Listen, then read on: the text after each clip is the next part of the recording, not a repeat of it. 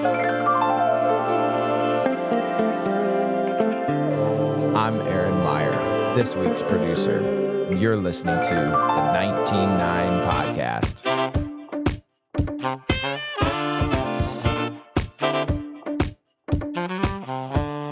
Our guest is a man who knows ACC basketball as well as anyone. Some even consider him the unofficial commissioner of the ACC. So my friend and I get up and, and go up to Lewis and his bandmates and go, guys, great show, great show last night. And Valvano all of a sudden stands up and he's waving his arms. He goes, No, no, no, no. I'm the show here at the Final Four, not them. David Teel of the Richmond Times Dispatch has been covering the Atlantic Coast Conference across five different decades. Has amazing tales about Coach K, Dean Smith, Michael Jordan, and on up to the Zion hype train. And, and one thing that I think embodied that was the day that Coach Smith broke Adolph Rupp's record. Now, on to the show.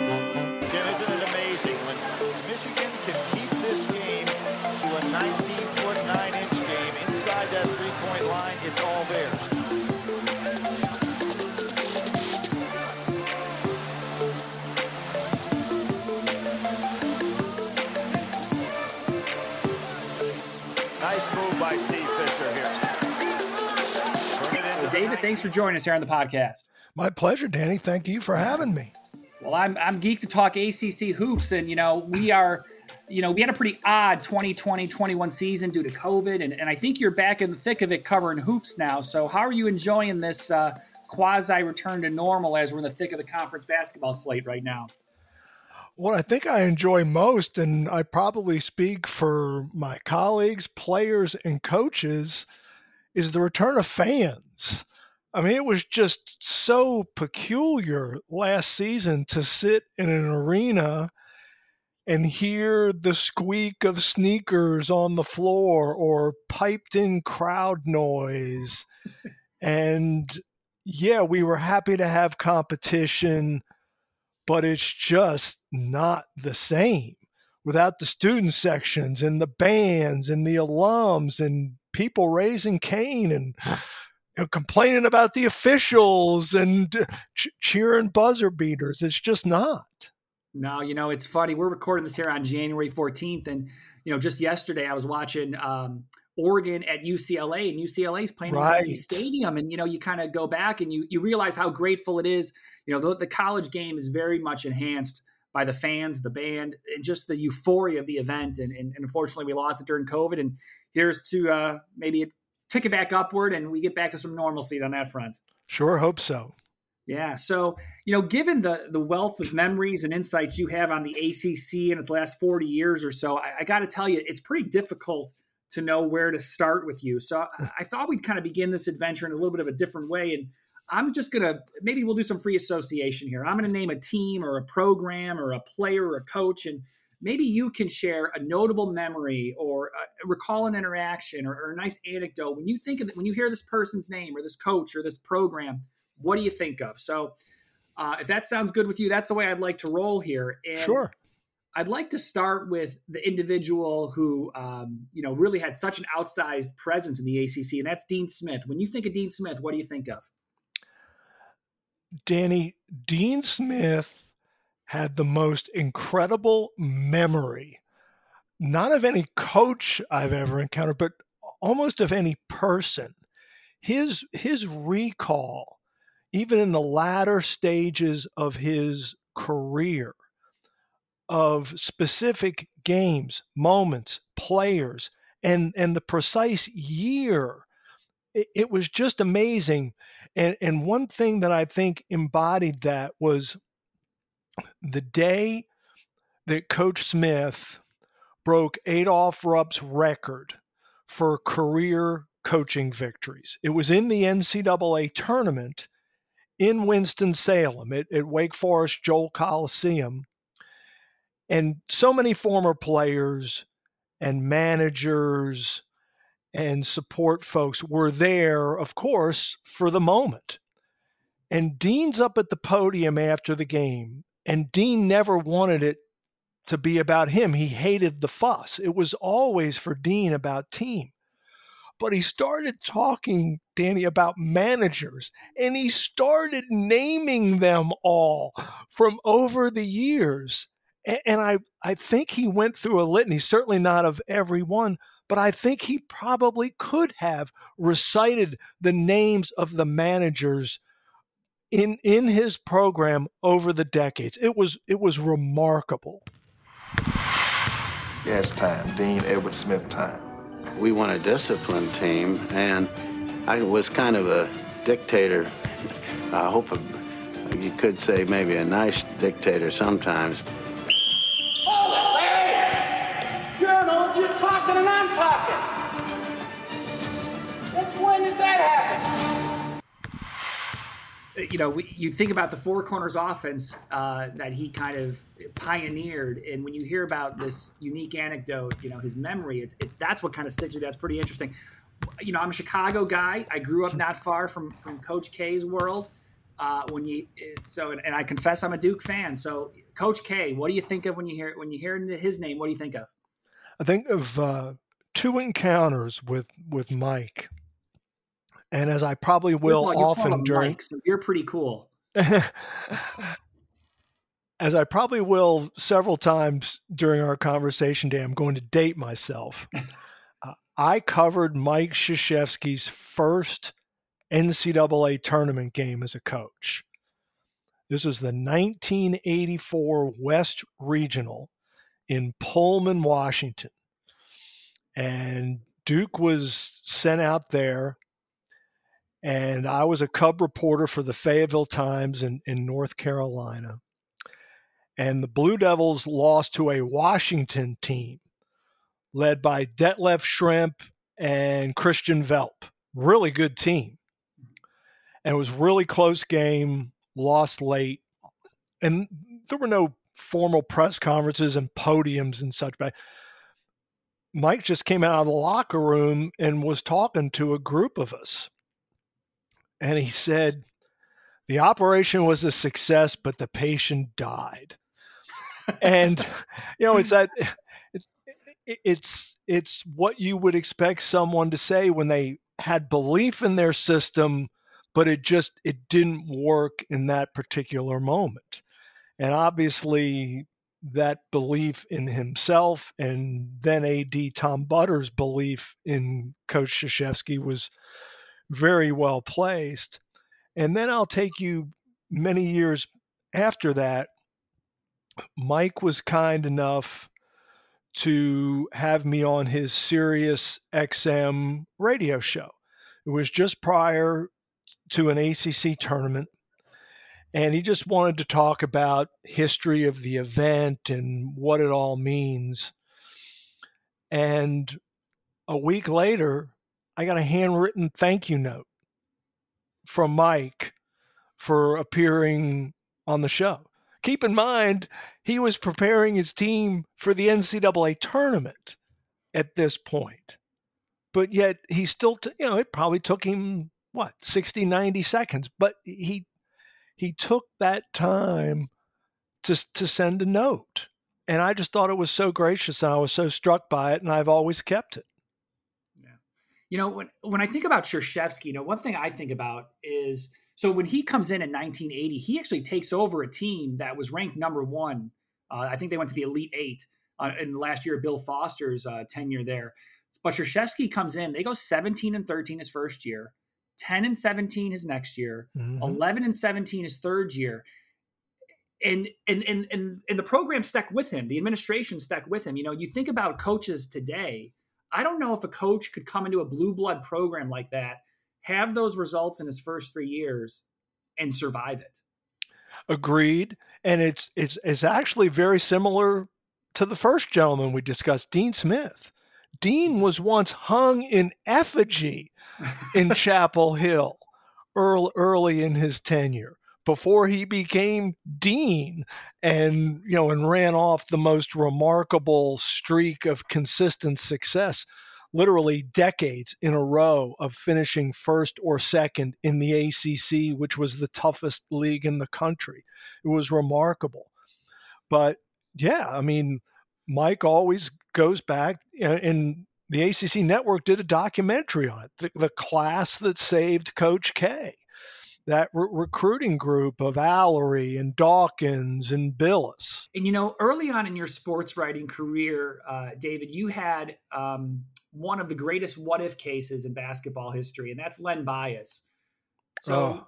again, when you think about Len Bias, what comes to mind on that front? Because that'd be pretty jarring for young sports writer. I presume you had to write a few stories about that. What was that like? From Television 9, Washington's news station, this is Eyewitness News at noon. A local success story took a tragic turn this morning.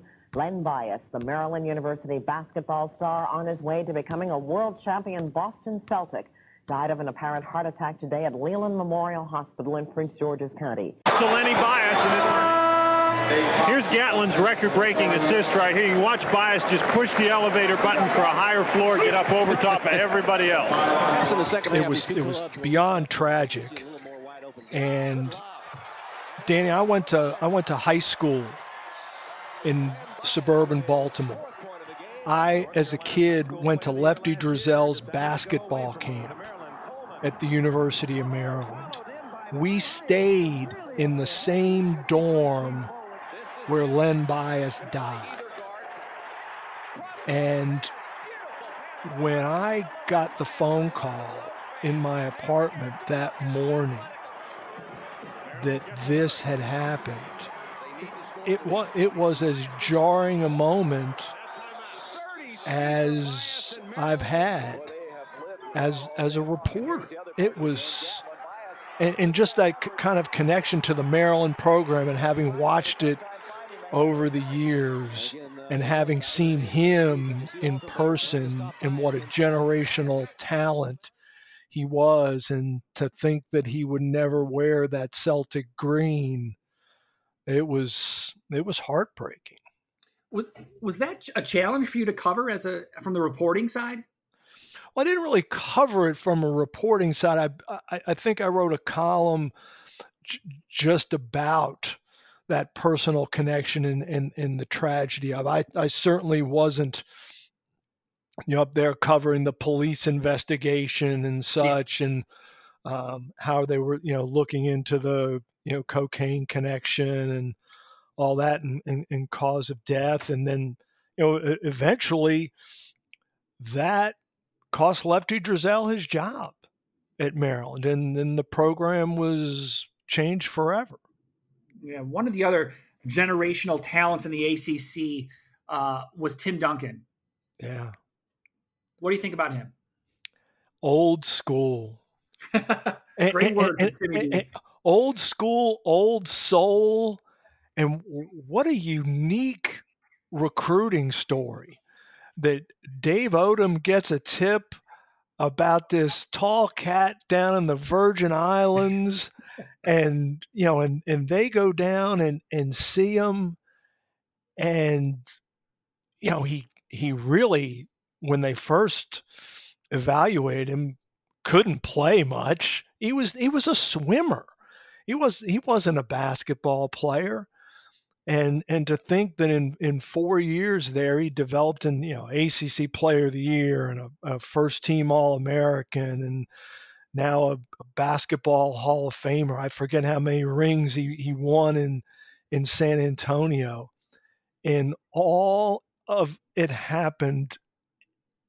It never changed him. He was still just this chill, unaffected. Stardom never got to Tim Duncan because he, he he really didn't want it. He just wanted to play was was that pretty clear to you? As you know you're covering the ACC in the nine, in, in the mid 1990s when he's there at Wake Forest. Was it pretty clear not just on the court that he excelled but was it clear in your interactions when you be in press conferences and the like that he was a different kind of cat? Absolutely. He he was just so uh, understated. He he really didn't enjoy the the interactions with with media. He much preferred that Tony Rutland or Randolph Childress serve as as the team spokesman, and and and they were all they were more than willing to. They were they were the extroverts, and and Tim was the introvert, and Dave Odom is about as extroverted as a, a coach as you could ever encounter. So he he kind of had that. Bu- Duncan did had that buffer of Childress, Odom, Rutland to to kind of shield him from the media. Yeah. You know, those of us who've seen the great 30 for 30 documentary on the NC NC State championship team, you're you you make a nice appearance in that, don't you? and obviously the central figure in that story is Jim Valvano, uh, the late Jim Valvano. What memory sticks out about him? It was my first Final Four. I was I was working in Fayetteville and got sent out to the West Regionals in Ogden, Utah, where NC State was in the Sweet 16, and as was Virginia and Ralph Sampson and they end up meeting in the Elite Eight in what turned out to be Sampson's final college game, and NC State wins and goes on to Albuquerque in the Final Four. And a bunch of us just went straight from Ogden to Albuquerque.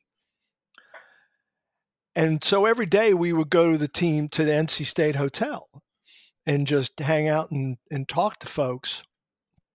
And one morning we're sitting there in the lobby with Valvano, a group of North Carolina reporters.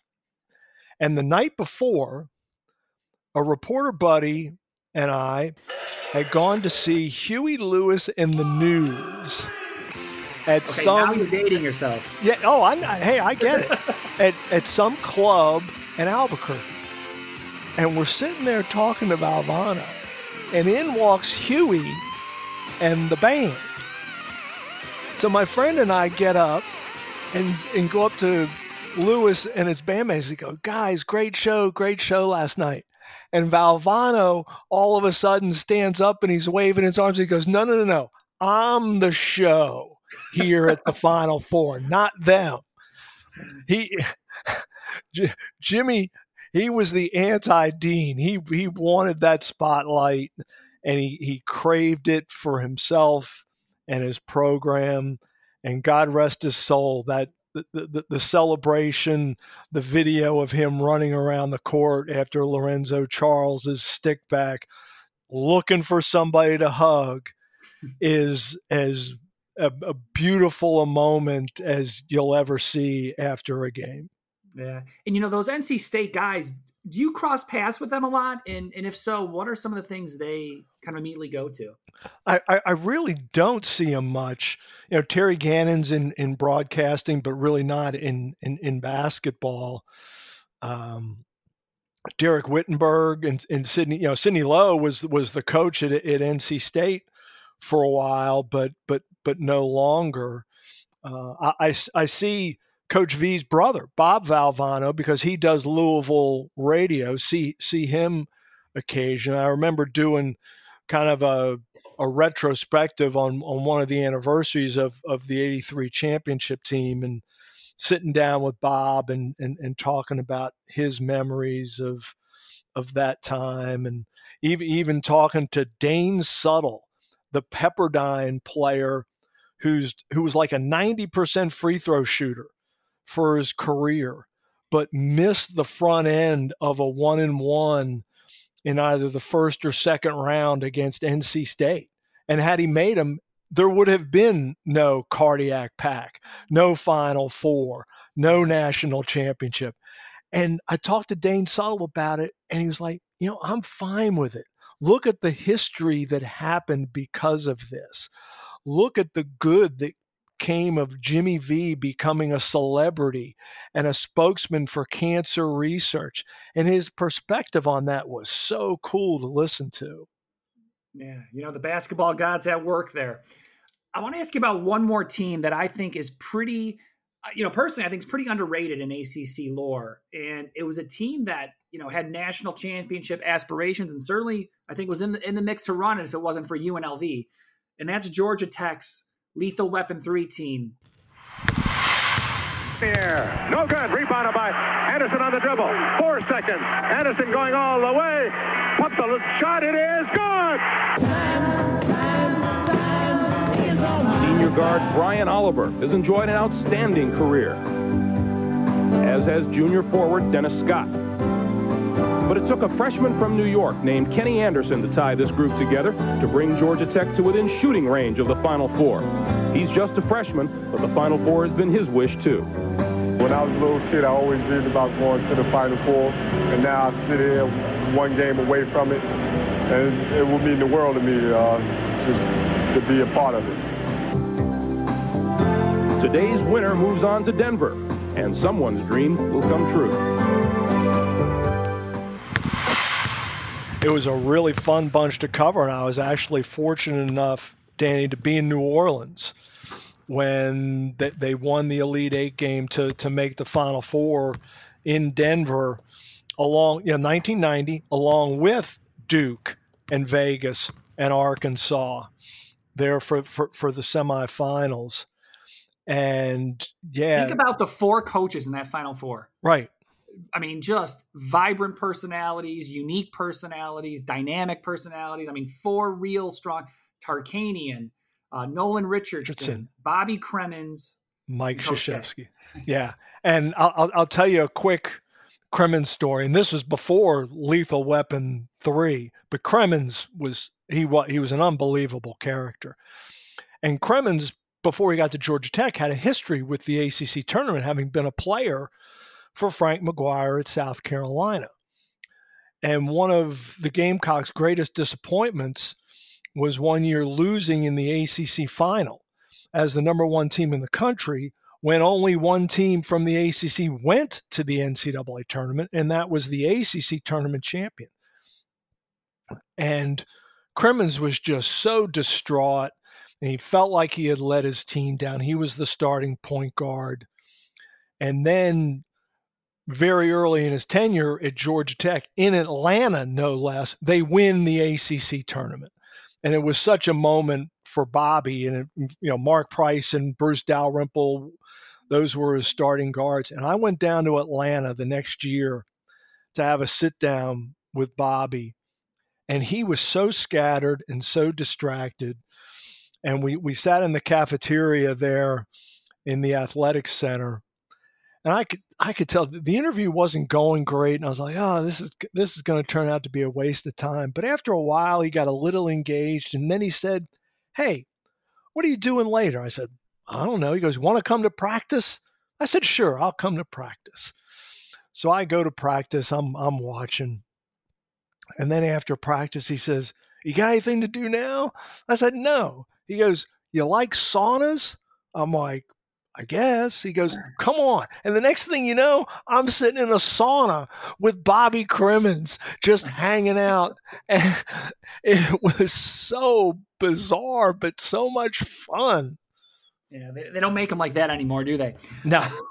Um, so, you know, we just spent some time here talking about some of the bigger names and storylines in ACC history. And, you know, it's rich and it's deep and it's filled with characters.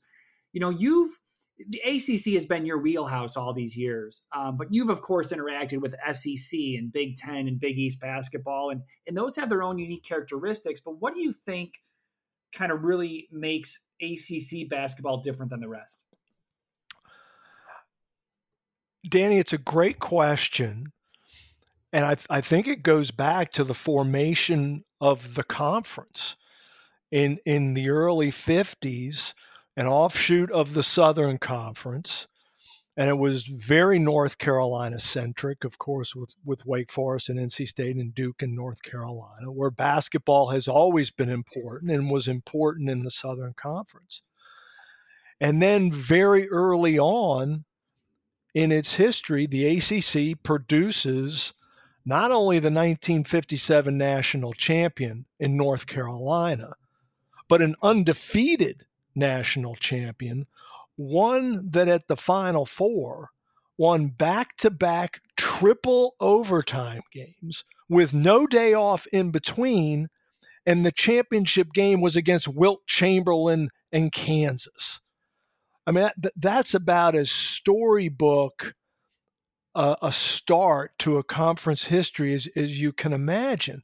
And I, I think that j- just in of itself started to forge this identity and this passion along Tobacco Road for ACC basketball. You know, and that's so interesting. And so the ACC, I think, is most identified with basketball. Sure. Uh, the SEC, we think about football, I think, first and foremost. The ACC, I think we, th- we go straight to basketball. And, you know, it, it's had some success in football over the years, but the league's success on the hardwood really trumps anything on the gridiron. And yet, football has really driven some of the conference's evolution over the years. When you think about most notably the addition of, of programs like Miami and BC and Syracuse, Louisville, Pitt, how is that expansion, which is really driven by football, and you cover football too, so you see it from that side. How has that changed the tenor of basketball in the league? Well, it goes back even even before those expansions, Danny, to to the league bringing in Florida State. Absolutely, yeah. In, in, in the early '90s, and Gene Corrigan, who was then the commissioner, was really prescient in understanding that football was very quickly becoming the economic engine that drives college athletics. Yes, the ACC's wheelhouse is basketball. But to survive economically, its football really needed some juice. And bringing in Florida State there in, in, in, the early 90s, with you know when Bobby Bowden had it rolling, and then followed by Miami, Virginia Tech, then Boston College. Yeah, it, it was football driven. And what did it do to basketball? Well, it grew the conference so large, as most other conferences has have grown, that the traditional double round robin schedule vanished. I mean, the, the ACC it, it used to be so not regimented, but so routine that not only would you play every team twice during the regular season, you would play them in the same order in the first and second halves of the season. That's how that's how structured it was and how mm-hmm. routine it was. And, and the fans became accustomed to that. So it was very jarring when all of a sudden, okay, what? Duke and NC State aren't playing twice this season? How does that compute? Virginia and Duke aren't aren't you know Virginia and North Carolina aren't going to be playing twice after all those epic battles between Jordan and Perkins and Sampson and Wilson. Really, that's not going to happen anymore. Yeah, that's that's the price you pay. the has it, has it been worth it? I think that's an interesting question. Has the price been worth it? There was no choice. The ACC wouldn't have survived otherwise. You know, the ACC, that's a conference with two very defined blue bloods atop its hierarchy in Duke and Carolina. And there is success to be found in all the other schools, no question. But at the top of the mountain in that conference, it's Duke and Carolina. How does that shape or influence the dynamic of the league? Well, number one, it's the greatest rivalry in college basketball and one that almost always delivers and Hall of Fame coaches and players. We could we could go on and on, but it, it, it does create the impression sometimes that Duke and Carolina run the ACC. And for years, it was governed by a commissioner with ties to those schools. Gene Corrigan went to Duke. John Swofford went to North Carolina. John Swofford, the longest tenured commissioner in, in ACC history. But the ironic thing is, is that no two schools opposed expansion more than Duke and North Carolina. But they were overruled by their conference colleagues.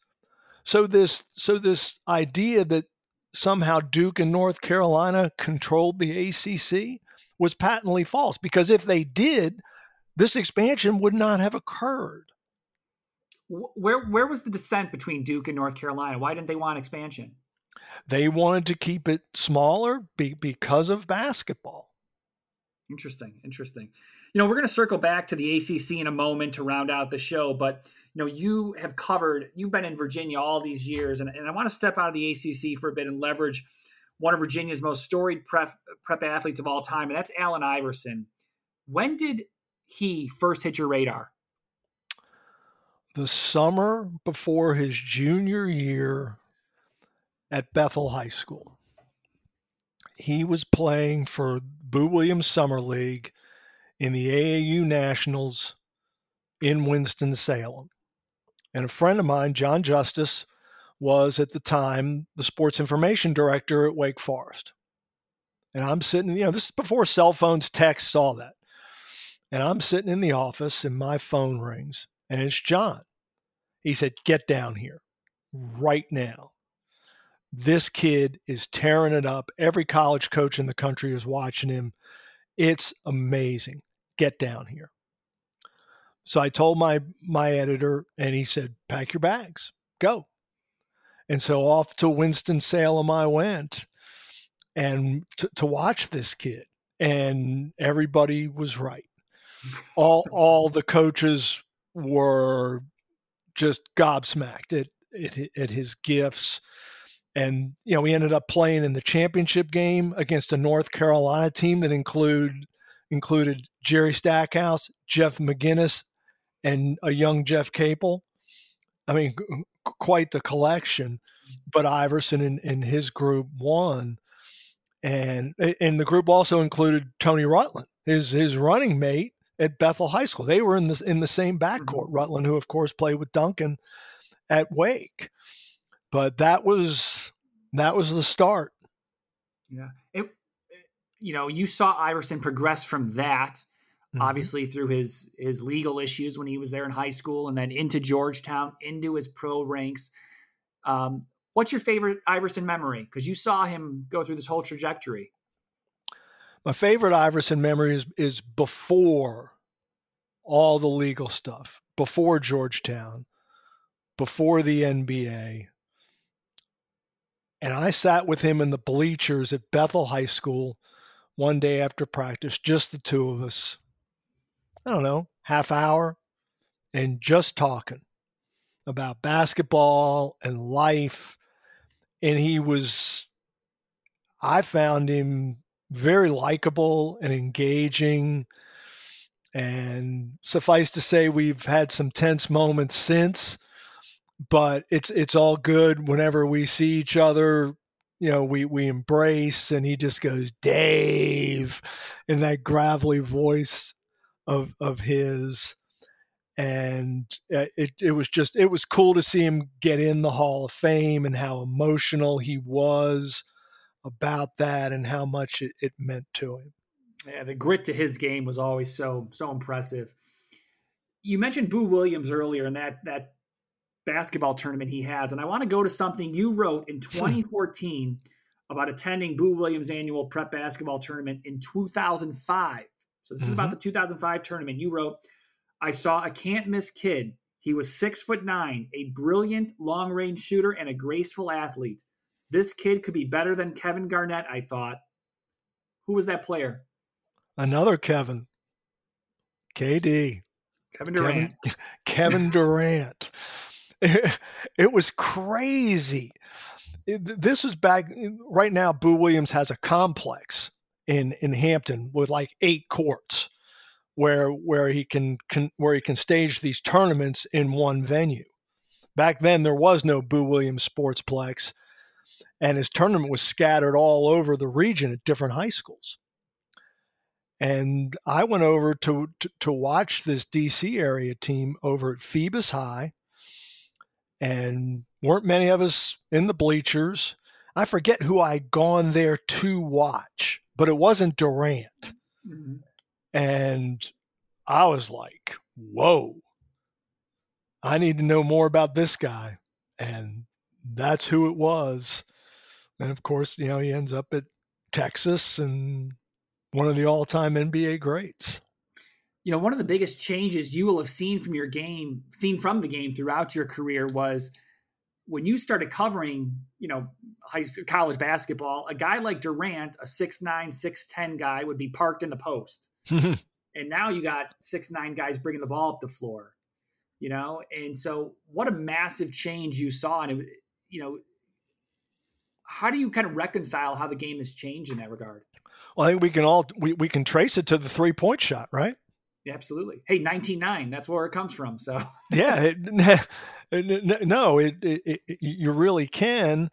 And once that came into the college game, you know that's what kids practiced, and no matter whether you were six ten or six foot, that's what folks want, wanted to to shoot, and they became so proficient at it. And you see so much more four out, one in, or maybe even five out, no one in offense. And you know, some people's, you know, Bob Ryan, the the irascible former columnist for the Boston Globe, who's forgotten more basketball than any of us know. You know, he he still rails against the three point shot and uh, all the damage he thinks it's it's brought to the game. But hey, I enjoy watching athletes uh, no, no, matter the rules, and it's it's been fun to watch the evolution and and to see these these taller guys become so so much more versatile. You know, I I really believe we're going to see teams zig when everyone's zagging. Meaning, you know, now we're seeing people take more. Teams are taking more three point shots than they do two point shots and we're going to have a team come along that's just is going to put two burly six ten guys in the post and just beat right. everyone up. And that, that's going to happen, and, and that's going to be their formula.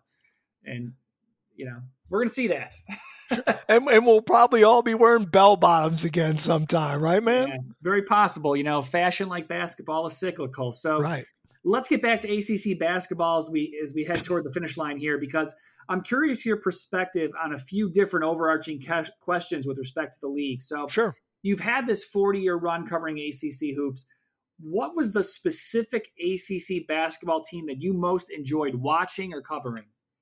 I think if you force me to to pick just one, I'm forcing you, Dave. Yeah, forcing you.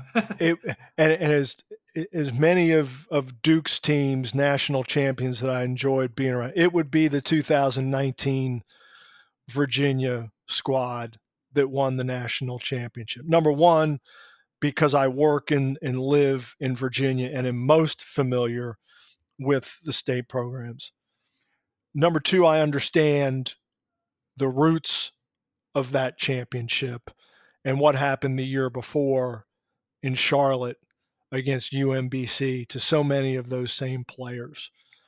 And to to watch the resilience of Absolutely. Kyle Guy and Ty Jerome and DeAndre Hunter and all that group, you could not have authored a more redemptive story than that. And it was, you just, as a writer, you just tried not to get in the way and, and just try to let them tell the story themselves. And, and then, of course, their path to the national championship.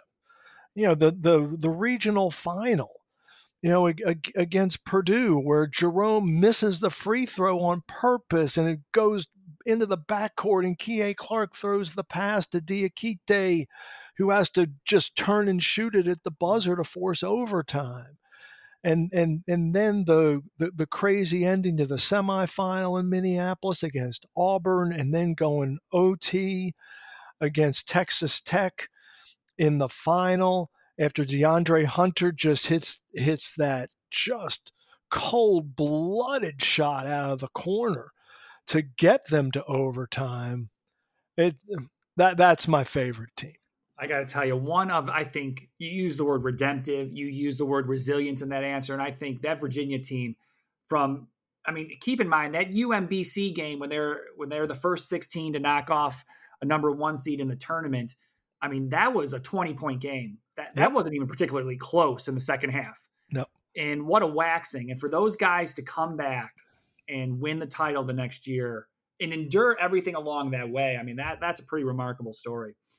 Um, you know, and, and, led by remarkable coach and Coach Bennett. So I'm going to ask Yep. you, ACC, you got Coach Bennett, you got Coach K, you got Dean Smith, Valvano, Lefty, you got all these guys you've seen. Lefty. What coach was the most impressive to you? And I'm going to let you interpret that word impressive any way you want. But who really impressed? Danny, it's hard to get any more impressive than five national championships and just decades of excellence, which is what Mike Krzyzewski has authored at Duke. And and the way he's adapted, you know, he he he went from eh, f- developing four-year guys over the year. A Shane Battier who as a freshman was just kind of a role player and by the time he was a senior he was a national player of the year. And then one and done's and he he embraced that and, and won a national championship that way. And just to, to to watch him over the decades i remember sitting in his office one day with him and th- this was in 2000 this would have been 2010 and we were talking about just leadership and how he studies it all the time, not just in sports, but in business and in life, and how he's cultivated relationships with leaders in the military and in the corporate world, and how he reads about it voraciously. And it, it was just fascinating to, to, to listen to him. Um, he's he's the most impressive coach. Absolutely. So we have in the ACC seen a lot of great players over the years. Certainly in your time there, way too many to even name. So I'm curious about though who you thought was the most like kind of like criminally underrated player. Like a guy who you feel maybe never got his due and you're like god, people don't understand just how good that guy was. As a college player, Ty Jerome at UVA, we were just talking about the Cavaliers national championship run. Ty Jerome never made first team all ACC. I voted him first team all ACC in both his sophomore and junior seasons. And I was always in the minority. I was like, you know, doesn't anybody get it? I mean, that dude was so clutch and he was fearless. You know, New York kid, son of a coach. I mean, he was I just loved watching him play. Just a terrific shooter. You know, not in Kyle Guy's league as a shooter, granted, but I, I thought he was very much underrated. I'll throw another one at you, even though he ended up, he's in the Hall of Fame. But as a freshman and sophomore, Grant Hill was just kind of an afterthought on those Laettner Hurley teams, but he was the difference. Absolutely. Yeah. I mean, because in 1990, they get boat raced in the national championship game by Vegas. In 91, Grant Hill's there as a freshman. And he's there again in 92, and they win it all. And then as a senior in 94, with no Hurley, no Laettner, he somehow dragged that bunch, which is a by Duke standards, just an okay team. He dragged that bunch to the national championship game, one they arguably should have won against Arkansas. Yeah, yeah, absolutely. You know that that might be the more impressive feat was dragging that senior his senior year, putting them in the in the championship game. Um, all right, you've been in all the ACC arenas, past and present. It seems. What's your favorite ACC arena to catch a game? It's probably still Cameron, even just because of the history. Number one, number two, it's one of the few where we're still courtside, which is such a privileged view to watch a game.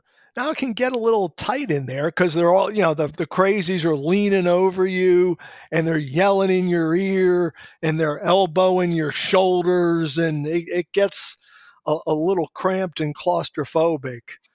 But there's nothing like being in Cameron, especially for Duke Carolina. Oh, I think you're making a lot of people jealous, myself included you know the ACC has some programs with a, with impressive basketball histories, but a, number of them have kind of failed to kind of recapture that glory, so to speak, of late. So, who do you see as the conference's kind of sleeping giant today? I would say NC State because you, you're talking about a program Danny with multiple national championships. Norm Sloan in 74, Jimmy V in 83. Granted, long time ago. But I sense an, an opportunity not only for NC State, but also the rest of the league.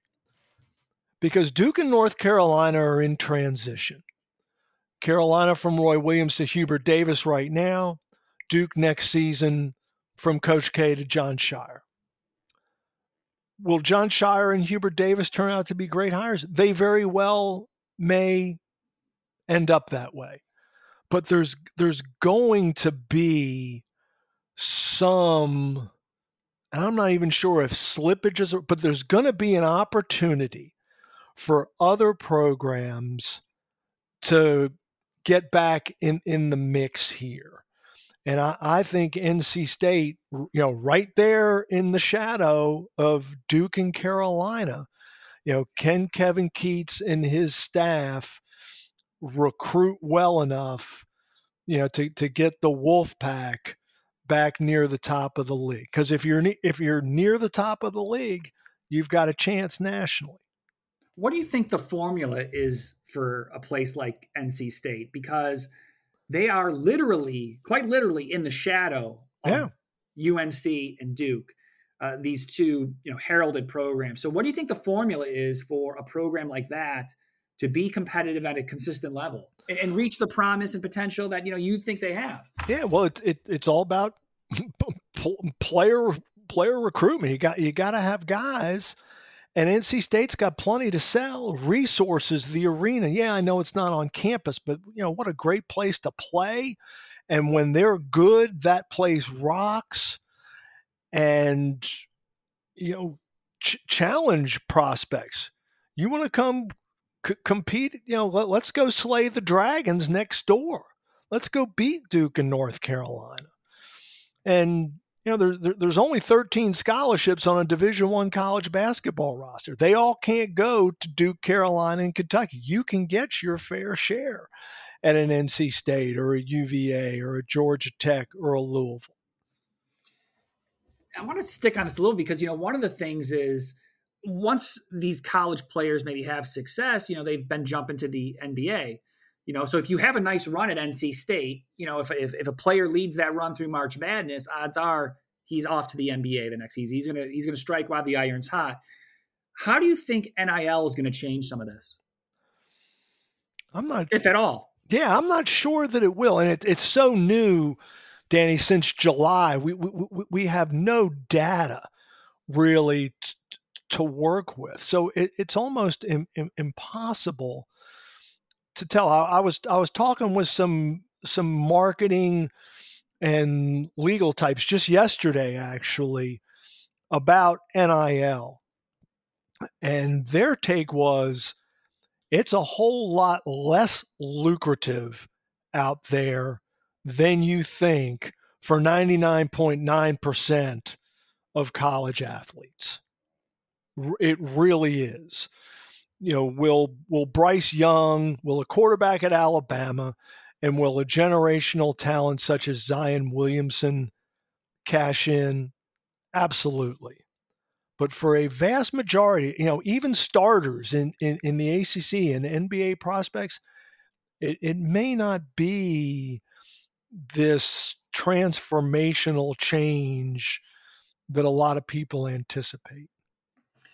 I want to close it here. You know, we we call this series going on press row here at 19.9, where we've talked with some of the game's, you know, scribes and chroniclers, and, and you're among them here. And what have you most enjoyed about your job over this last 40 years? You know, particularly as it relates to covering ACC basketball.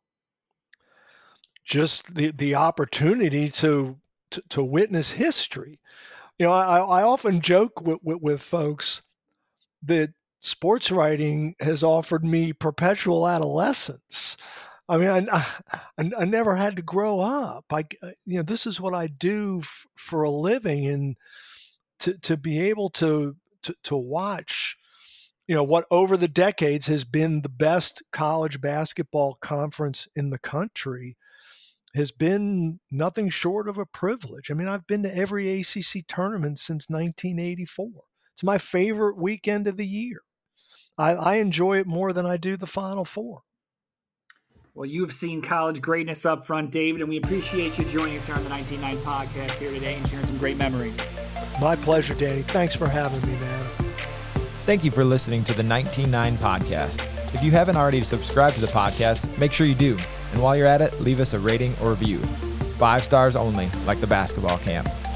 We also have links to all of 199 social media so you never miss a release. Until next time,